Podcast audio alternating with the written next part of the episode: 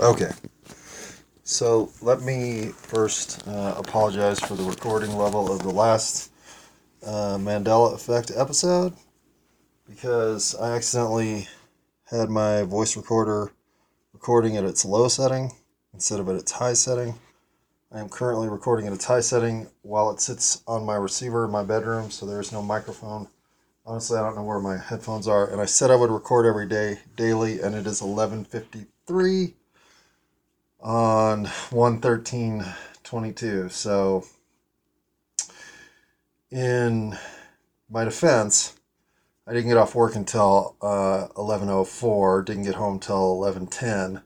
So I've only been home for 45 minutes, and in those 45 minutes, I have uh, counteracted the stress of the work day that went haywire. Um, so I do believe I'm in a balanced and tranquil enough mood to attack uh, the topic I was going to discuss today. So, first, the Mandela Effect episode is almost unlistenable. I'm aware of that. I even tried to record uh, myself at the higher settings while listening to the low setting version in my left ear. I was trying to speak into a microphone that would let me just basically duplicate it at better settings. That does not work out. If you have ever tried to do something like that, that is difficult. I have a lot of respect for people who can do it. Um, and since it all sounded phony, and since I started wandering into places that I wasn't even talking about in the original recording, the only thing I can do is say I've certainly learned my lesson. I will not make that mistake again, as I will double check to make sure I'm recording at the best level possible. I will also be pursuing better recording equipment, which I might even have on hand. I just haven't tested everything I own that can record. So that could happen anytime. And third, um, the Mandela Effect episode is an episode that I would imagine you either want to listen to or you don't. And if you don't, well, then uh, you've got a better reason to turn it off than any of the others since uh, I mistakenly recorded at a low tone. And if you do want to listen to it, well, it is listenable. And I know there might be some parts in there that um, make you want to question my ability to speak into a microphone and record my own voice. Uh, that's legit. But uh, trying to duplicate it or in some other way uh, recreate it uh, just isn't what I'm about. So I apologize for making that one terrible, uh, at least audio quality wise. Uh, content wise, it's not an A plus, but it's not a D. So with those uh, loose uh, uh, assignments of value, uh, you know, I can always do better, and I'm always trying to do so. And it's funny because I'm liking Charlie at work more and more. And for good reasons. Like, he just has, a, first of all, he has a settled nature to him, which I never had. So I do enjoy seeing someone who is willing to um, allow, for instance, silences to, to accumulate. I do not need someone to chitter, chatter, chitter, chatter, chitter at me, even though that's the way I live in life. Because I think sometimes when people do that, they're trying to match my energy, and I know my energy is overwhelming. If anything, I'm always trying to tone it down, especially in public, um, and especially at work. So when somebody can sit for a good three, four minutes, literally, um, without needing to speak and fill silence with stuff like, you know, if the Broncos don't find a better quarterback, I don't even know if I want to watch them next year.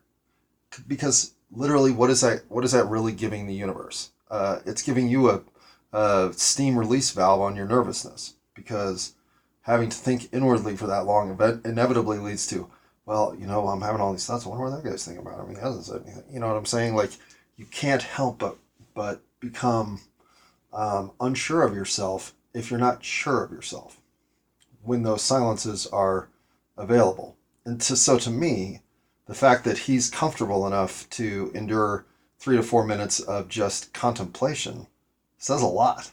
I would never have had the um, the hmm the steady and uh, and I, I would have been too afraid that that somebody was thinking things about me. I don't know how to put that into words, but I'd inevitably circled around to, well, if somebody's being this quiet for this long, they must have something they don't want to say to me because they're trying to figure out how to say it because that's the only reason I'd be quiet this long or whatever. You know, I just talk myself into some nonsense. That wasn't true. That was just my insecurities manifesting in a mind full of possibilities to think the worst, the best, and anything in between.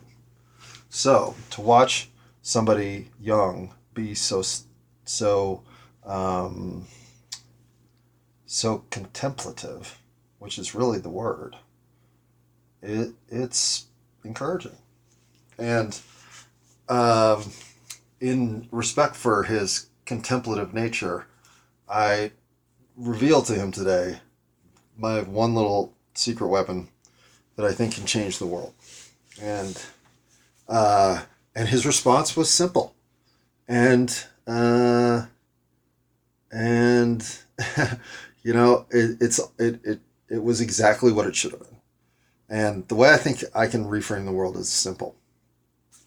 We always ask people, "How you been? How you doing? How how's it going? What you been up to? How are things? Whatever, right? Those are the phrases we use, and we're always asking people to help you know share where you're at right now. How are things? What what can we do? How can how can uh, we interact in a way that uh, meets your energy or whatever, right? I guess. But what it ends up doing is it forces us to constantly live in a, an evaluation of what we just did, what we're what we've been through, what we've endured, what we've what we've experienced that can't be changed. How are you doing? Is as close to a question that escapes that as you can get without going to the step that I think we need to take. Questions like how have you been? What's what you've been up to? How are things going? What's the uh, what's the weather like in your neighborhood? All that crap is basically a give me a quick list of what you have just experienced and how it's affected you. In in theory. At least that's how I read it. But what if the question was, how are you going to be? Instead of asking questions about evaluating things that have already happened that there is no chance of anything happening differently, why not ask, how are you going to be? How are you leaving me? How are, how's your next step feeling? What's, what's the next round looking like for you? Um, instead of having people constantly living in their past, why not have them live with the very next moment they're going to have? How are you going to be? I'm going to be great. Perfect. Then I will say goodbye.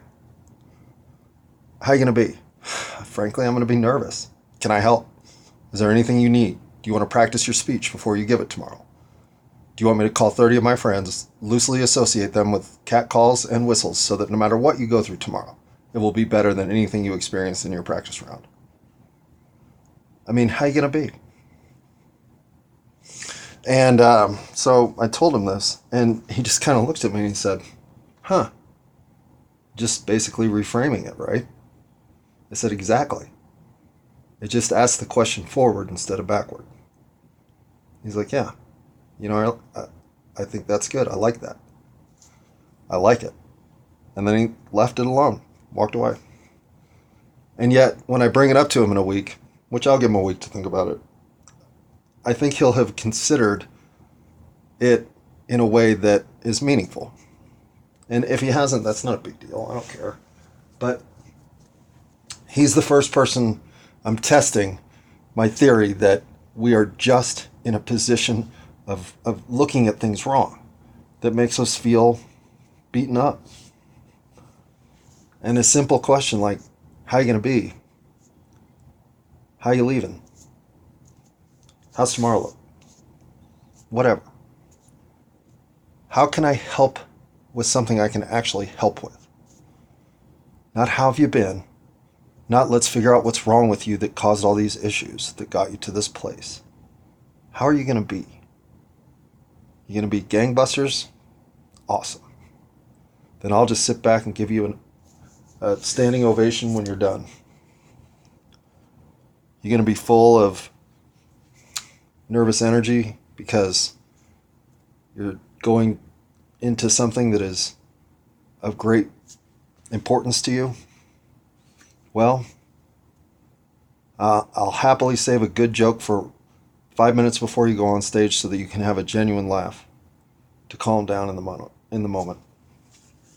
Whatever. How can I help in a way I can help? Not how can I get you to live better with that which you've already done. It's just simple. We don't have to reframe the world to change it. We just have to believe that simple things done for the better of all of us will lead to a world that makes us all feel important, valued, and a world that makes us all feel worth living in.